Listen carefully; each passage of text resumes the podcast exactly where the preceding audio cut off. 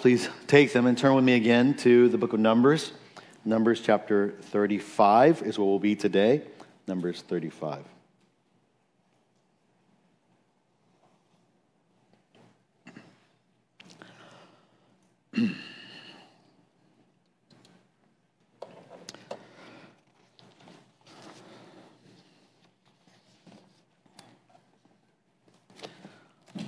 This is the second to last chapter in the book of Numbers today, so um, we're almost done. We're almost done. Anyways, uh, I really want to again just uh, express my appreciation to all of you who helped out at yesterday's uh, fall festival. Uh, a lot of you were here participating. Uh, you helped set up, you know, uh, op- operate the various games and things like that, and and you were just here, just being available, setting up, cleaning up, making foods and such and all those things. And, then, of course, uh, really appreciate just uh, us, many of you being faithful, just invite your friends or your children really being faithful, invite their friends so that we could come and uh, share the gospel with them. So, a wonderful time, encouraging time yesterday. Anyways, well, if you are one who reads the news, you, well, yeah, you read the news probably. You read the news or you watch the news. It used to be we watch the news. Nowadays we kind of read the news more. Seems like, uh, at least I read the news. Um, and uh, you can't come, you can't help but read the news. And, and oftentimes, maybe it's just me, maybe it's the you know the, the internet figuring me out. But I often come across these daily reports of violent criminals or depraved individuals, you know, doing what they do. You ever you get or you get like bunnies and cats or something like that. Okay, uh, but yeah, that's what I get, and I, I, I, whenever I read that kind of thing, and maybe you do too. I, I think you do too, probably, because they just seem so prevalent. But when I read about things like that, and just and it's you can't go a day without reading something like that. You just feel like a lot of times we respond like, "Oh man, that's that's horrible. That's terrible. I can't believe that happened." And oftentimes, what we think when that happens is like, "Man, God." Especially if it's some act of evil or depravity, you're like, God, we, you, we strike that guy down? You know, that guy deserves your wrath. And certainly it's true, that guy does deserve uh, God's wrath. But what we tend to forget, and you know what I sometimes tend to forget too, is that that at that very moment, I also deserve God's wrath, right? You know, sometimes there's this thing that happens to us as Christians, especially we've been Christians for many, many years, is that we, we tend to forget about our, our sinful past. We tend to forget about the, the, depra- the depravity that we too were, were saved out of. And, and hopefully we've grown a little more sanctified over the years. And while we readily admit that, oh, I still sin daily, if we are honest with ourselves, we'll say, at least I'm not as bad as that person over there. I'm not about that bad as person that I'm reading about. I'm not as violent, I'm not as depraved. But nevertheless, we are sinners. We, we still have a sin nature. And under the right circumstances, the right moment, we too, except for the grace of God, would sin in the same way. And it's why, because of that reality of this sin nature that's made into a new creation that's being conformed in the image of Christ, but still has that sin nature, why we need this book, right? Why we open it every week. Why, you know, why, if you've already read through it once, aren't, aren't you done? You know, you says, oh, I, I, finished, I read the book, time to go read the second edition or something like that.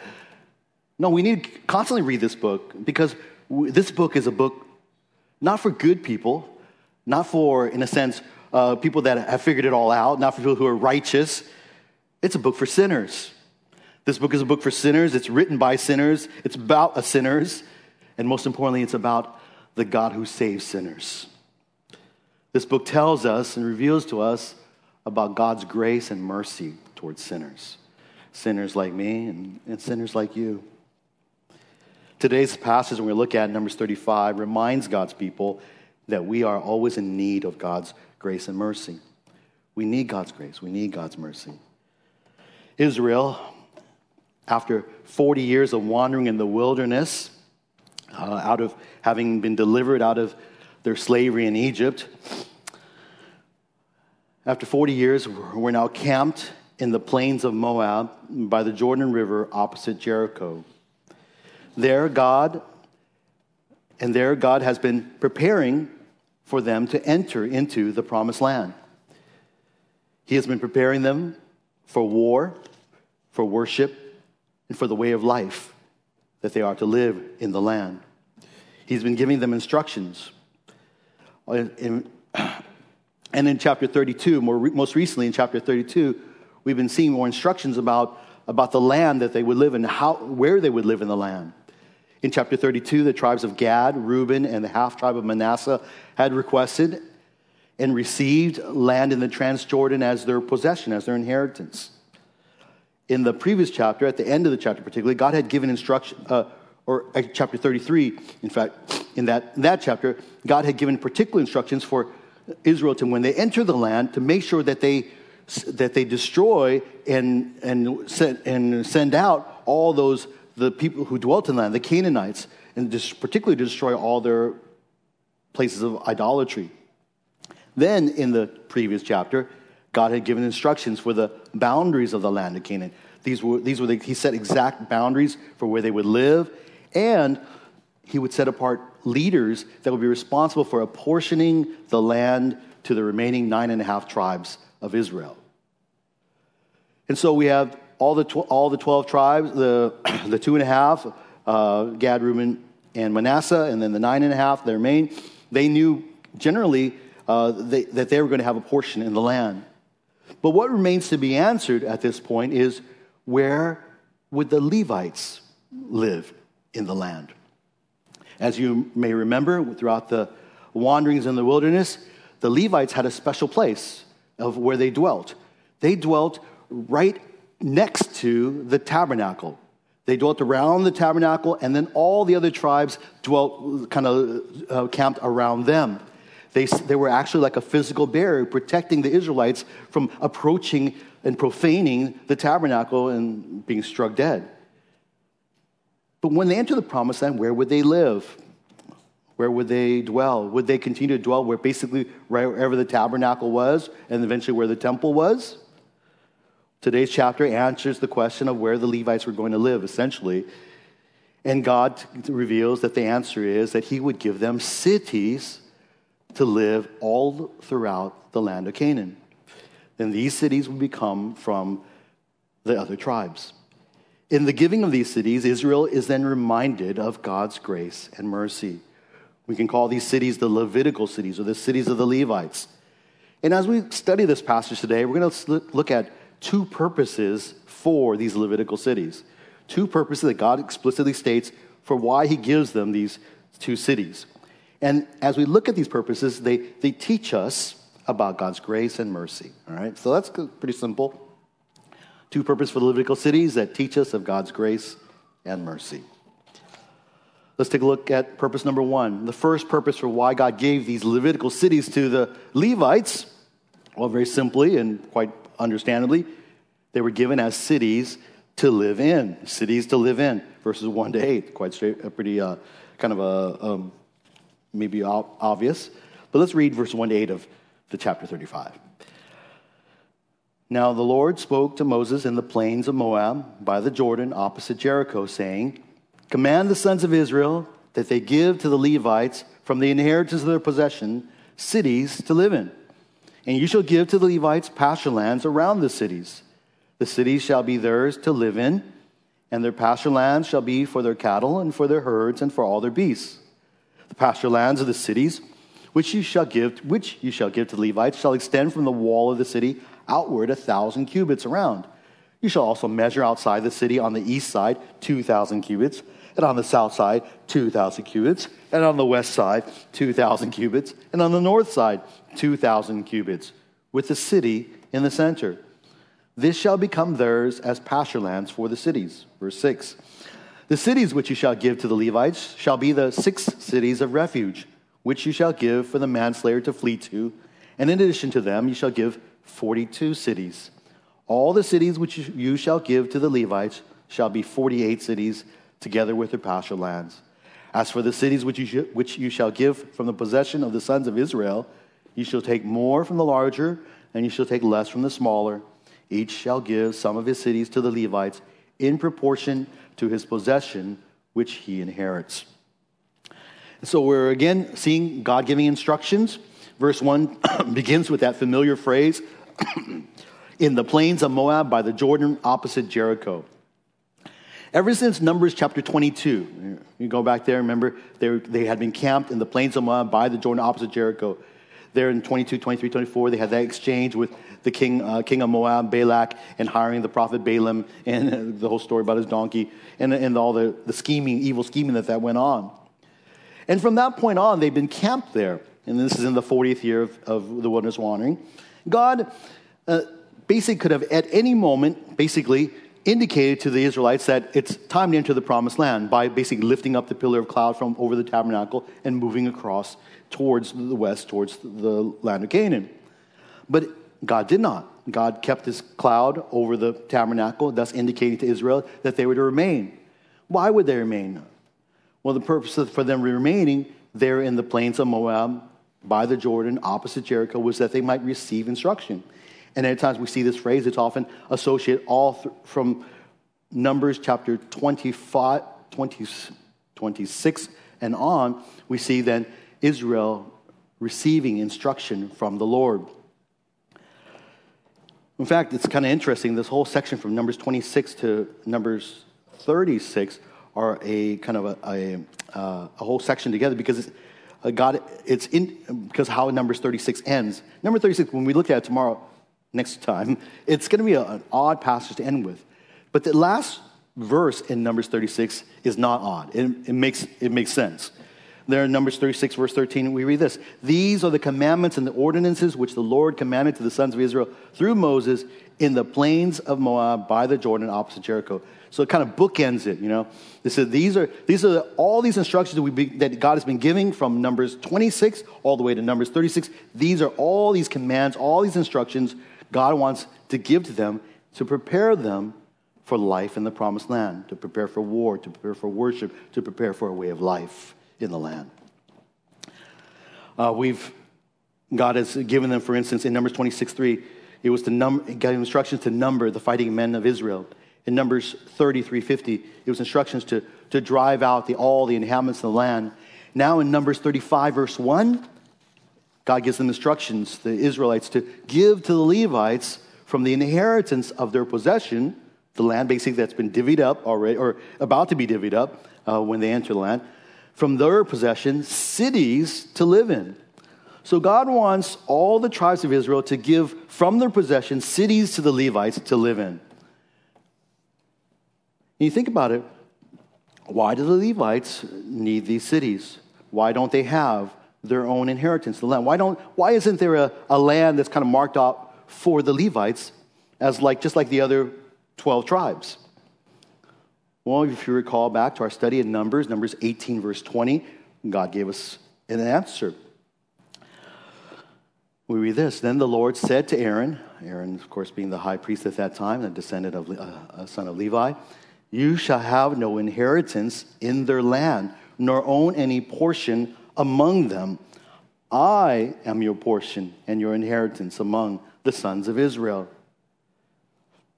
God had said to Aaron and, and to his descendants, the tribe of Levi, in essence, composing of all the priests and the Levites, would not have any inheritance, they would have, not have any possession, a, a land that they could call their own, that would belong to them, that they could pass on to their children and to their children's children, that they could pass on from generation to generation.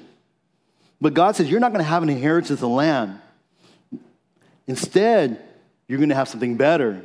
God says, For I am your portion, I'm your inheritance. You know, so I remember when we preached there, I think I uh, reminded us that, what would you rather have?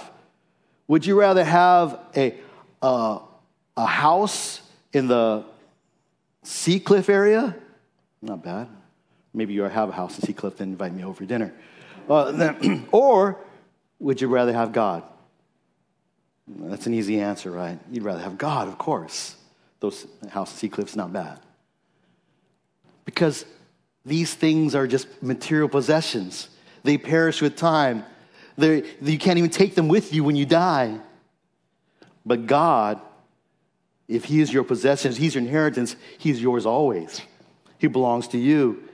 And, and for the Levites to have as an inheritance, it's not just only that, but they, for, the, for as long as Israel exists, would have a special, unique relationship with God. They would act as mediators between God and his people.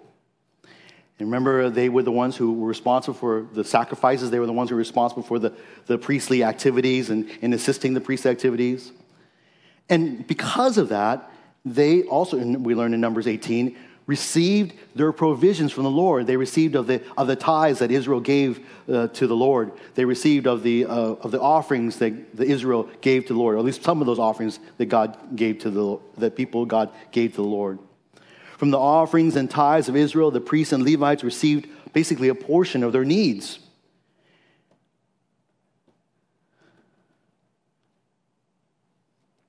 And so they would not have an inheritance in the land. But they, they need to live somewhere. And so, how, where will they live? God answered by saying they're going to live in cities. He's going to say eh, they're going to live in the cities that the people of God, the Israelites, are going to give to the Levites. They're going to, what they receive from the Lord, from what they receive from the Lord, they are going to give to the Levites. That's, a, that's, that's what's happening here. God provides these cities for them to dwell.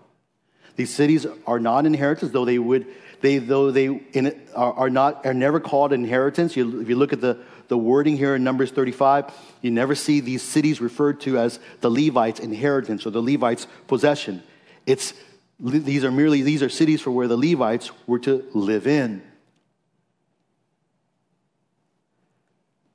For God would remain their inheritance, and God will remain the one who provides for them all that they need, including now the cities to live in.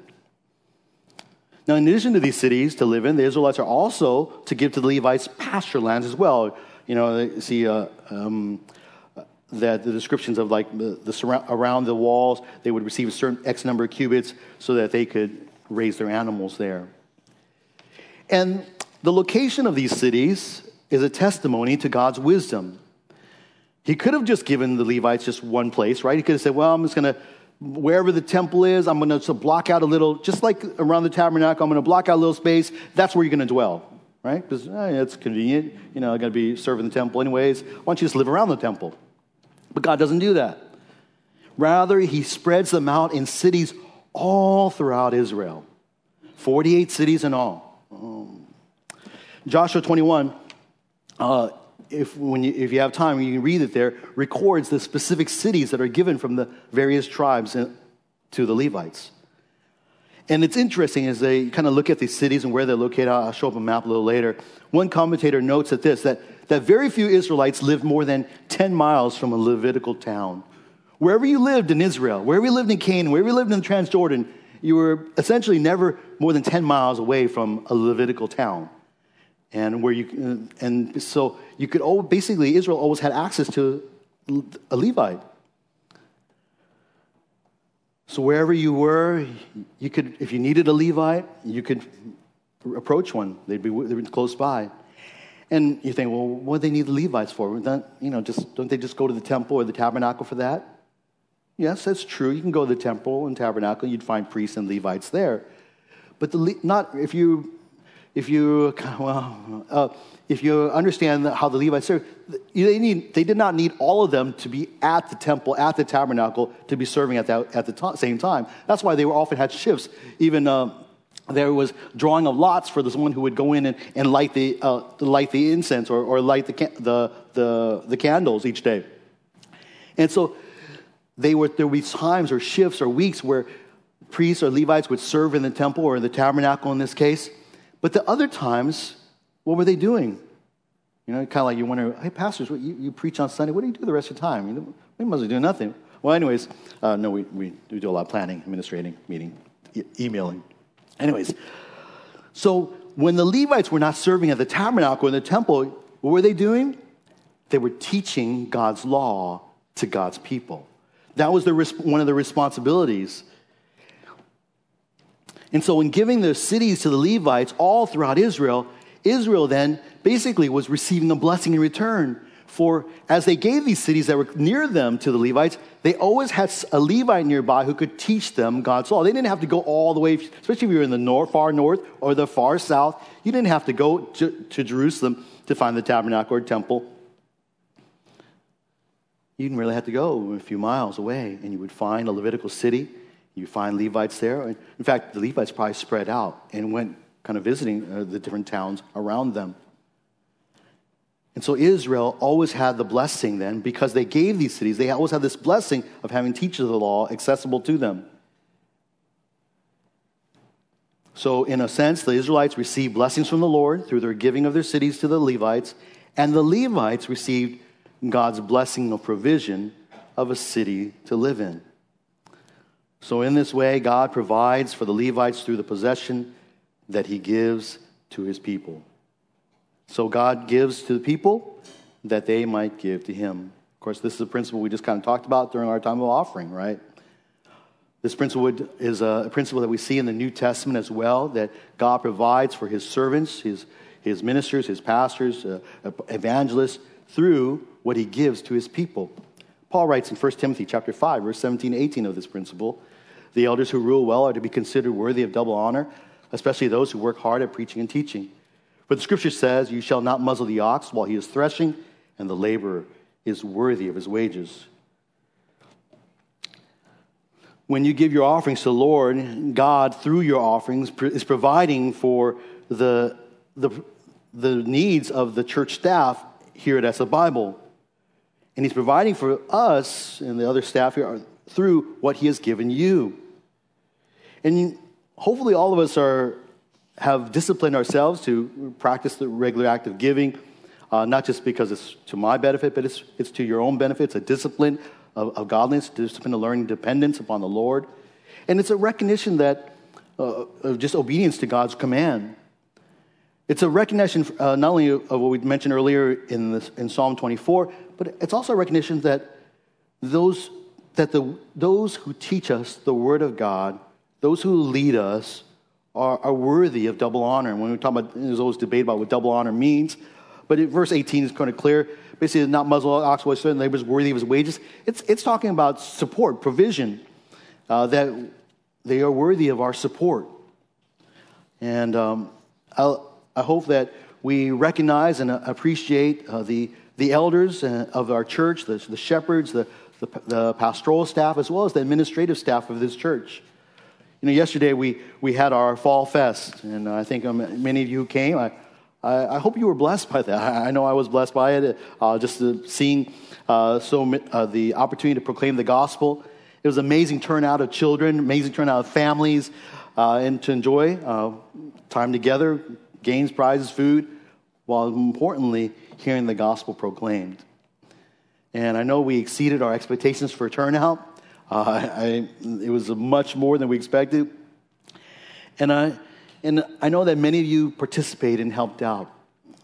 But I want to just particularly acknowledge and express my, our appreciation. And we, in a sense, a, way of honoring our brother Theo, uh, who was led point in this and uh, and really did all the planning, of course, with his wife too. Uh, but uh, you know, just he's our children's director, and he's uh, really. I, I, saw him throughout the week, and I know in the weeks that coming up, just just so much work uh, in the church, getting things ready, a lot of com- great communication, and that's that's a labor that he does. And it's uh, and it's and I think if you were blessed by the, the, the time, let him know. and Go up to him and tell him how much you appreciated what he did. and but the, such workers are worthy of double honor. God provides for them, for our pastoral staff, through what He has provided you. And that's why we give in worship. And one of the reasons why we give in worship. Well, God in His grace provides all that His people need, all of what His servants need, and all that you need. And God provides, does He not provide all that you need? He does, just as He provided for all that Israel needed in the wilderness. But we especially see it in the life of the Levites. The life of the Levites who basically were devoted to service of God, and uh, they would not have their own inheritance of a land. You know, just imagine how important it is for us to own land in our days, how helpful that is from a financial standpoint. They would not own their land. So they depended upon God for his provision, and God provided abundantly and richly for them. And they're an example to us that even though God may we may have jobs ourselves, we may have our own possessions, but to never forget that all that we need, we depend upon God for. Our jobs are from God. The, our strength is from God. Our skills are from God. God gave these th- things to us so that He might provide for our needs. Anyways, that we see God's grace through these cities of to live in for the Levites. There's a second purpose for the Levitical cities. They remind us of God's grace and mercy. And the second purpose is that these cities of, of the Levites to live in, among the 48, six of them stand out.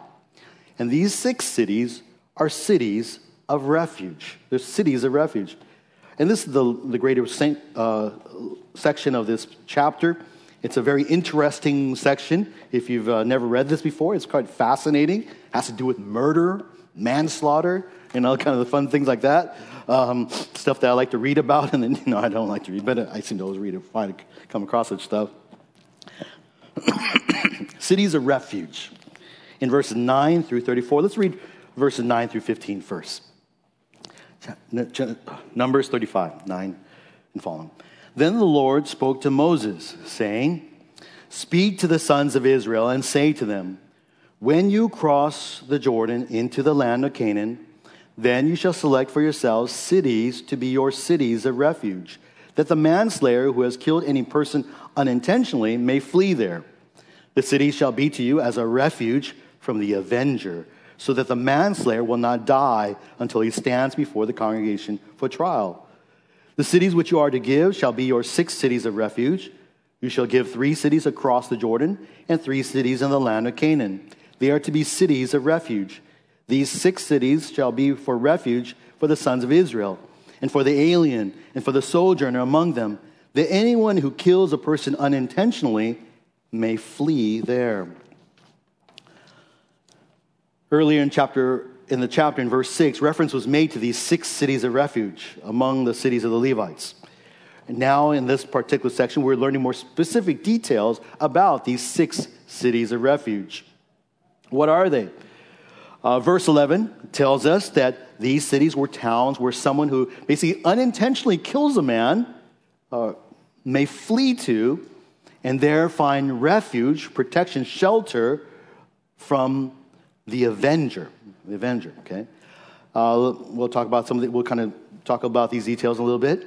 Joshua 20, if you, again, that same chapter where we identify the 48 cities, also identifies these six cities of refuge by name. We learned that three of these cities were across the Jordan, the Transjordan. The cities were named Bezer, Ramoth Gilead, and Golan. And three would be in Canaan, in the, on the western side of the Jordan River Hebron, Shechem, and Kedesh. And if you look at these uh, sites on a map, like the one up there, I know it's pretty tiny. Use your eagle eyes or uh, 10 times zoom on your phone, whatever. I'll take a photo of that. You'll see that these cities, uh, and particularly the six cities of refuge, are spread out across the promised land, just like the Levitical cities are as well. So that anyone, uh, basically, who unintentionally kills a man may flee there in a, it's, it's not far away. You could get, arrive there equal access to any Israelite who found themselves basically under the threat of death at the hands of an avenger because he had somehow unintentionally killed someone. And we know that in this law of the cities of refuge is really an elaboration of something that God had taught earlier in the law in the book of Exodus. In Exodus chapter 21, verse 12 and 13, we read these words. God gave these instructions. This is instructions that God gave to Moses on Mount Sinai, right? He who strikes a man so that he dies shall surely be put to death. But if he did not lie in, in wait for him, but God let him fall into his hand, then I will appoint you a place to which he may flee. You see there, the, the general overarching instruction is that if you strike someone, that, that you kill them, you will be surely put to death. You're guilty. You're guilty of killing someone. You're guilty of taking the life of someone who is made in the image of God. And that's, that's an affront to holy God. You shall surely be put, you become guilty of shedding a man's blood. But God shows mercy in verse 13. If you are one who you didn't do it premeditated. You didn't lie in wait for him, but somehow God let him fall in your hand. We can elaborate on circumstances a little bit later. Then God says, I'm going to appoint a place for you to flee to. a place you can find refuge. There you can be protected from the death that you deserve, essentially. And here now we see the elaboration of that these cities of refuge. These are the, the, the places that God would appoint for them to flee to. So, a person who kills someone, whether intentionally or unintentionally, would be put to death, deserve death. And this would be the responsibility of one known as the avenger. We see that word, right? The avenger here in our text. Or uh, it's also called blood avenger. And this Hebrew word for this word translated avenger, is a significant one in the Old Testament. The word is a form of the Hebrew verb ga'al, ga'al meaning to redeem, to act as a kinsman, as a, as a close relative, basically. But the participle form, when it makes it a participle, when you make a verb a participle, becomes a noun. And this noun goel, goel, which is often translated as a close relative or kinsman redeemer. And if you hear that phrase, kinsman redeemer, it should kind of make some lights go off in your head. It should remind you of a certain book in the Bible named after a woman, about a woman named Ruth, right? All of us should be familiar with the story of Ruth. Ruth is, uh, was, a, was a, um, a Moabitess. Uh, she had married an Israelite. Uh, her husband dies, her father in law dies. She goes home with her mother in law, and she goes, and they're desperately poor. They have no means of living. They're about to die. And so they need deliverance. They need to be they need to be redeemed, to be brought back under someone's care. And in those days, there was a, there was, they needed someone to be a kinsman redeemer, and that kinsman redeemer was Boaz, of course, and from that, they, he redeems her, and, uh, you know, they you know, get married, they have kids eventually, and David comes from that line. And so, the kinsman redeemer, the avenger, the relative here, or the close relative, or is, was oftentimes, uh, or was supposed to be the closest male relative.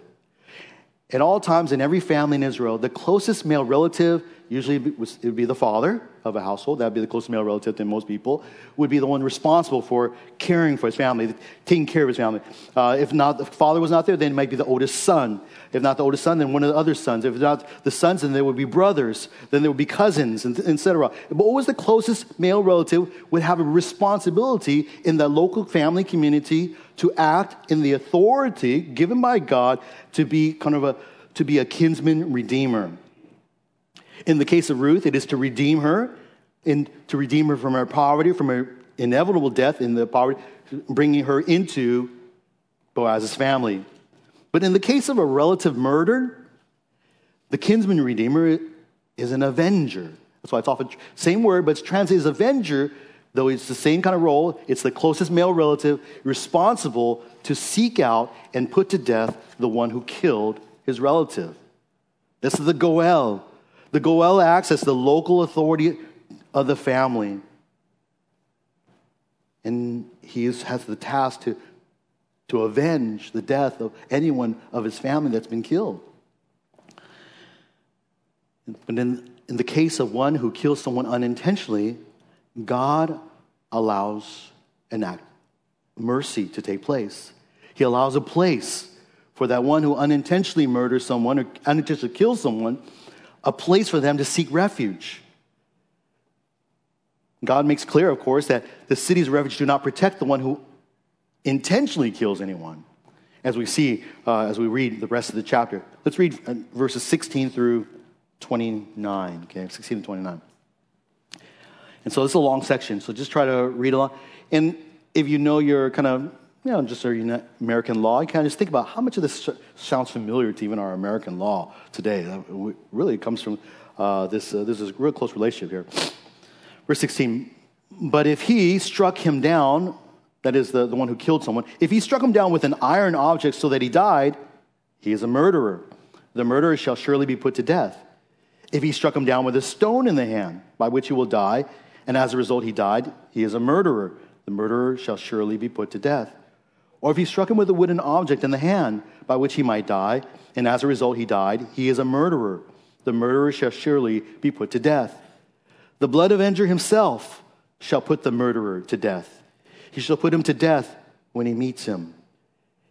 If he pushed him with hatred or threw something at him, lying in wait, and as a result he died, or if he struck him down with his hand in enmity, and as a result he died, the one who struck him shall surely be put to death He is a murderer. The blood avenger shall put the murderer to death when he meets him. But, here we, God's making a distinction between the murderer and the manslayer. Okay? If he pushed him suddenly without enmity, or threw something at him without lying in wait, or with, it, or with an, any deadly object of stone, or, and without seeing it dropped on him so that he died, while he is not his enemy nor seeking his injury, then the congregation shall judge between the slayer and the blood avenger according to these ordinances.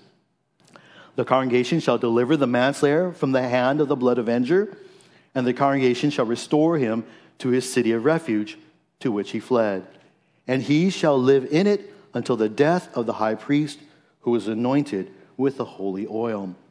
But if, the, but if the manslayer at any time goes beyond the border of a city of refuge to which he may flee, and the blood avenger finds him outside the border of a city of refuge, and the blood avenger kills the manslayer, he will not be guilty of blood, because he should have remained in his city of refuge until the death of the high priest. But after the death of the high priest, the manslayer shall return to the land of his possession. These things shall be for a statutory ordinance to you throughout your generations in all your dwellings.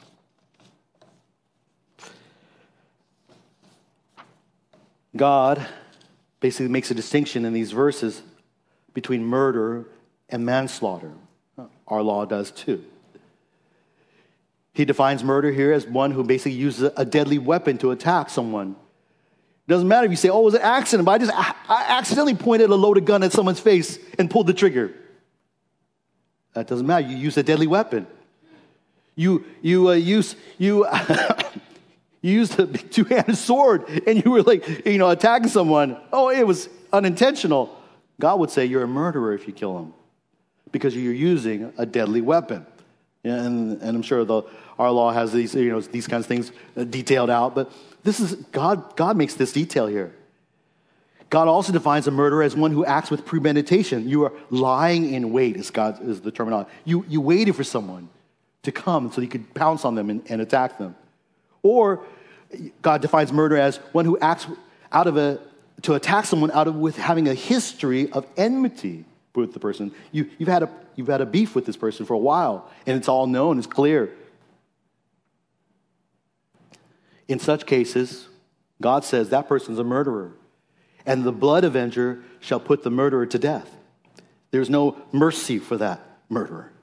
But if he did not murder, if he unintentionally killed someone, if he didn't use a deadly weapon, he, or if he did use it, he, it was just an accident, he was dropping a rock and, and it just happened that someone was walking by and, and it fell on them.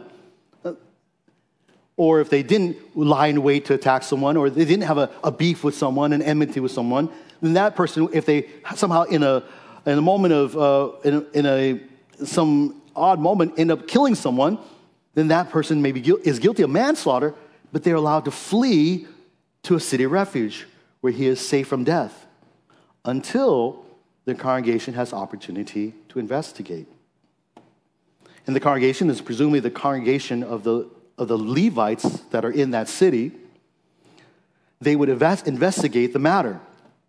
And if they find, they would they evaluate it according to these statutory uh, ordinances that we find here in our text. They say, well, was, was there history? Was there premeditation? Uh, did you use a deadly weapon? You know, all these things that they would ask, they would investigate. And they would make a determination. And if he's guilty, then they would give him, they say, sir, you're a murderer. And the avenger would put him to death. But if he's not guilty of murder, if he's, they find out, they determine that he's guilty of manslaughter only, then he is restored to the city. He's allowed to remain in the city of refuge where he is allowed to live there freely there until not his death, but the death of the high priest. Interesting. Well, that'll be significant a little later. So God establishes the death penalty for murderers and a life sentence for manslayers to live in the city of refuge for the rest of the high priest's life. And as long as the manslayer stays in the city of refuge, he has no fear of death from the, at the hands of the avenger. But if he disobeys God's command and leaves the city of the refuge before the high priest's death, and the avenger somehow encounters him in the field, then, and the blood avenger takes his life in vengeance, the blood avenger is not guilty. He's not guilty of the blood, of killing that man. because that man had disobeyed God in leaving the city. But the amazing tr- thing here is that once the high priest dies, the, the manslayer is free to return to his hometown. The avenger cannot touch him, cannot kill him anymore. Well, they could, they would be murder, but they're not allowed legally. In verse 30 to 34, uh, God concludes the matter with several kind of uh, concluding statements and uh, overarching principles. If anyone kills a person, the murderer shall be put to death at the evidence of witnesses, but no person shall be put to death on the testimony of one witness. Moreover, you shall not take ransom for the life of a murderer who is guilty of death, but he shall surely be put to death. You shall not take ransom for him who has fled to a city of refuge, that he may re- return to live in the land before the death of the, of the priest. So you shall not pollute the land in which you are, for blood pollutes the land, and no expiation can be made for the land for the blood that is shed on it, except by the blood of him who shed it. You shall not defile the land in which you live, in the midst of it, in the midst of which I dwell. For I, the Lord, am dwelling in the midst of the sons of Israel. Here, God reiterates just uh, just sound wisdom, and when it comes to law, you can't put to death anyone just based on one witness, right? Anyone can be a false witness and say, "Oh, I saw that person kill him." One witness, at least two witnesses are required. The more, the better. What's more, God says not only there need to be two witnesses before anyone can be put to death, but says you can't rant. There's no ransom for. There's no second chance for the murderer either. A person who is murdered. This goes all the way back to Genesis 9 6, by the way. The one who sheds man's blood, by man his blood shall be shed. That's a clear statement after the flood that God establishes the death penalty for anyone who murders who kills. You can't ransom the murderer. Their own death is required. Only by the shedding of blood is God's wrath expiated. What's more, you can't ransom even a manslayer, even when so that they can get early parole you know, in the surrounding culture, surrounding nations around Israel, there are some uh, laws that allow for someone to ransom a murderer even. Oh, you know, yeah, they just killed a slave, so, you know, you pay this extra amount of money, and, oh, you're, you're good, you know, you can, you get be free. Oh, if you, oh, you, you're a manslayer, or you can pay a little extra money, and then you can, you can get out of the early, get out of jail free, you know, or early. But not so with the people of God, not so with God.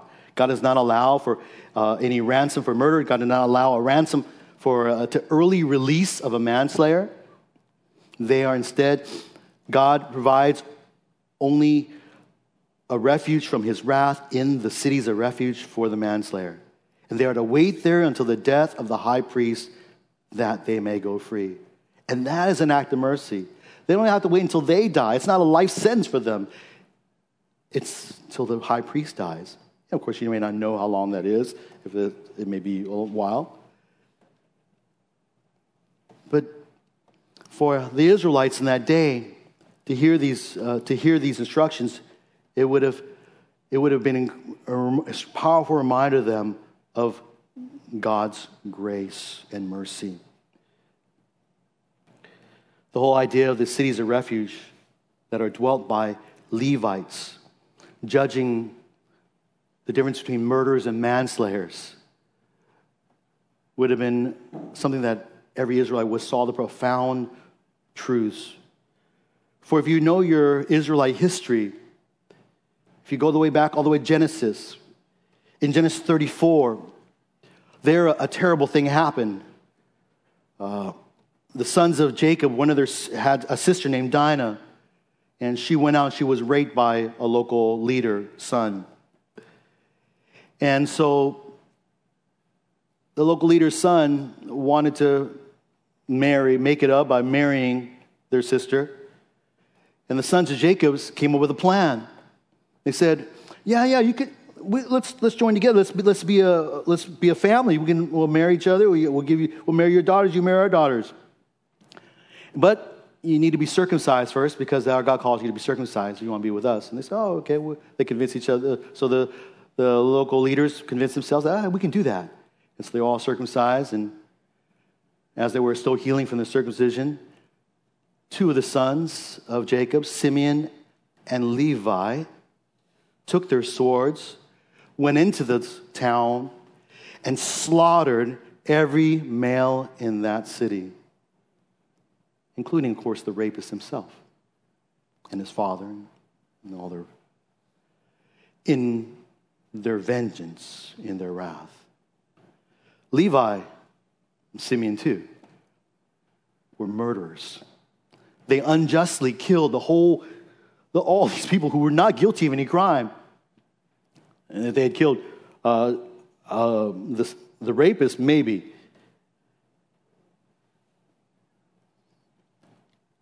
But though Levi was a murderer, he did not receive death. God showed mercy upon him. God did not strike him down.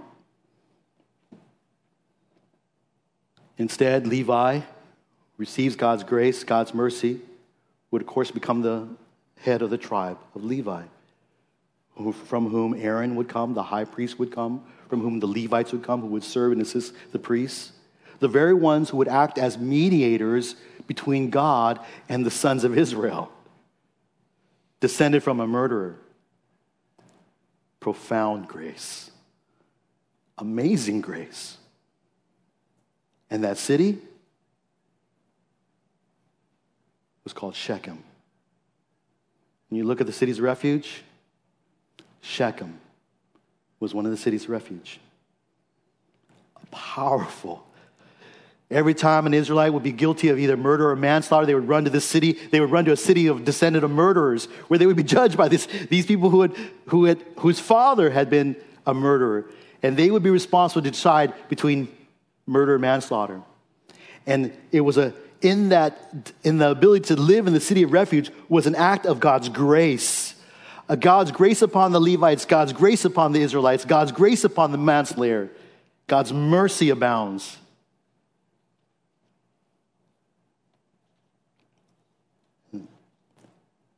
Shechem and the other cities of refuge are a reminder of God's grace.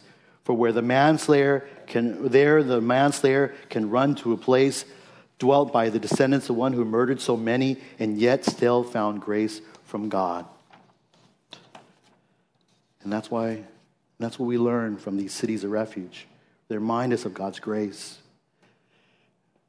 Well, let's wrap it up. Israel on the plains of Moab are given instructions regarding cities for the Levites to live in. The city is a refuge, as well as cities of refuge for the manslayer. And in both purposes, God reveals his grace, God reveals his mercy toward his people. He provides for the, the Levites so that they might live, a place, have a place to live, who, those who serve him. And he provides a place of mercy for manslayers to run to to find refuge from the death of the avenger because of the, they had killed someone and shed blood. And as God's people today, God continues to show grace to us, does He not? Through, of course, daily providing for us what we need to live, just as He provided for the, the Levites. And God continues to also provide for us what we need to live free from sin, from the judgment of sin, which is death. There's one last thing that just is so real powerful that I'd like to just end with is that it's about that little fact about how the manslayer is set free he's, he's judged to live in that city of refuge for the, not the rest of his life, but the rest of the high priest's life. That's, that's an interesting little detail.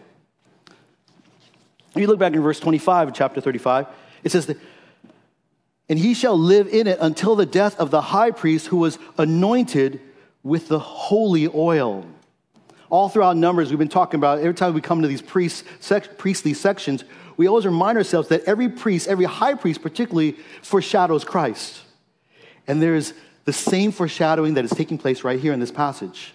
This high priest who is anointed with oil. By the way, we know that Hebrew word anointed is the word from which we get our Hebrew word, the title for Jesus, Jesus as the Messiah in, in Hebrew. In Greek, it's the Christ, the anointed one.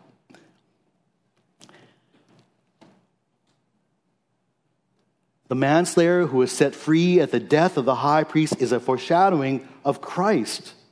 For the Son of God is both the avenger, he is the one who's going to judge us for our sins, and he's the one who punishes those who who, uh, who murder and who, man, who slaughter, take life, but he's also the kinsman redeemer. And by the way, who is your closest male relative? It's not your father, it's not your son, it's not your husband, it's the man who created you Jesus, the Son of God. He is both the avenger and our kinsman redeemer. He is the one who, is every, who has every right to put us to death for our sins, is the one who also redeems us. He is the anointed high priest whose death ransoms us, not just from the manslaughter, and not just, but even murder as well, and from all the other sins in our lives.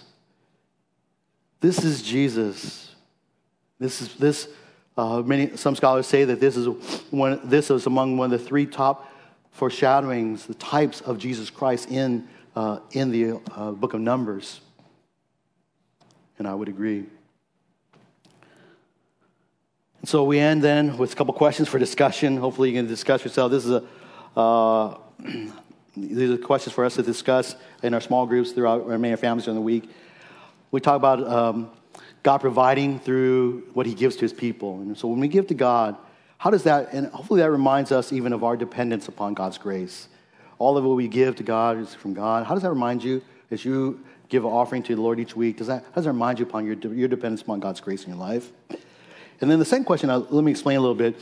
You know that Jesus says on the Sermon on the Mount, right, that you've heard it said that, you know, anyone, basically eye for an eye, for that. Basically, you murder, you, you know, you should lose your life. But he goes on and says, if you're angry with your brother, if you're just angry with, you just hate your brother, you don't like your brother, you're upset at your brother, Jesus says you're just as guilty, you're just as liable to judgment as the murderer. It's the same judgment. Whether you hate your brother or whether you just want to, you killed someone. And so it's, it's a powerful warning to us to not be angry with our brothers. And I know in a church this size, it's, it's, always easy to get upset, to step on each other's toes sometimes, offend one another. Sometimes we might even have ongoing beef. I hope not. But is there any anger toward a brother you need to make right? If you, if you come and worship the Lord, you know someone has a sin against you, what, is, what does the scripture say? You need to leave your offering there and go make it right with the brother, right? That kind of passage. But I mean, let's, let's repent of uh, any anger towards brethren. And then thirdly, what can you do? Um, if Jesus is the Redeemer and, and the cities of refuge, are, are basically pointing, are, are, are foreshadowing of Christ. And if Jesus is our Redeemer, then we who are the, are the body of Christ, we're to be, in a sense, the visible representatives of Christ on earth in the church. we we ought to be like a city of refuge as well. And so the question is, what can we do to be more of a city of refuge for sinners? So when sinners come in our doors, they don't feel that they're judged by us they're, they're, they're hated or they're treated like, oh, you're scum of the earth. Or, oh, God's wrath. You deserve God's wrath. Well, you do, but so do I. At least make sure I remember that part. Now, how can we be more, more loving in welcoming sinners into our, this city of refuge, where all of us are sinners and all of us who have come and cling to the cross for refuge from the death that we deserve because of our sins? And if you're here, if you if you have not believed in Jesus Christ, if you've not re- received him as a refuge from the death of the, the penalty of sin for, for you because of your sins, I invite you to receive him today. Confess him as your Savior and Lord. Acknowledge that he died and rose the, from the grave for you. The, son, the sinless Son of God died for you so that you might know him and know deliverance and redemption. He is your kinsman redeemer and came to save you, to ransom you. Let's pray. Father, thank you for your word and thank you for these truths and the reminder of Jesus. We, uh, we pray, Lord, that, that you would help us to be uh, always, rec- remember, always mindful of the grace and mercy that we need from you daily in our lives. Even as we look upon the world and a world uh, full of sin, Lord, help us to never forget that we still have a sin nature. We still deserve your wrath, but we've instead found your grace and mercy. Lord, help that to soften us, to make us more gentle, to make us more loving, to make us more kind and understanding towards sinners. Help us as a church to be a, truly a city of refuge for sinners who seek, who seek deliverance from the death that they are under because of their sin. Lord, we pray that you would send us forth into your world as your witnesses to tell others about Jesus. These things we pray in Jesus' name. Amen. Thank you, Pastor. Uh, let's stand and sing the last song in response.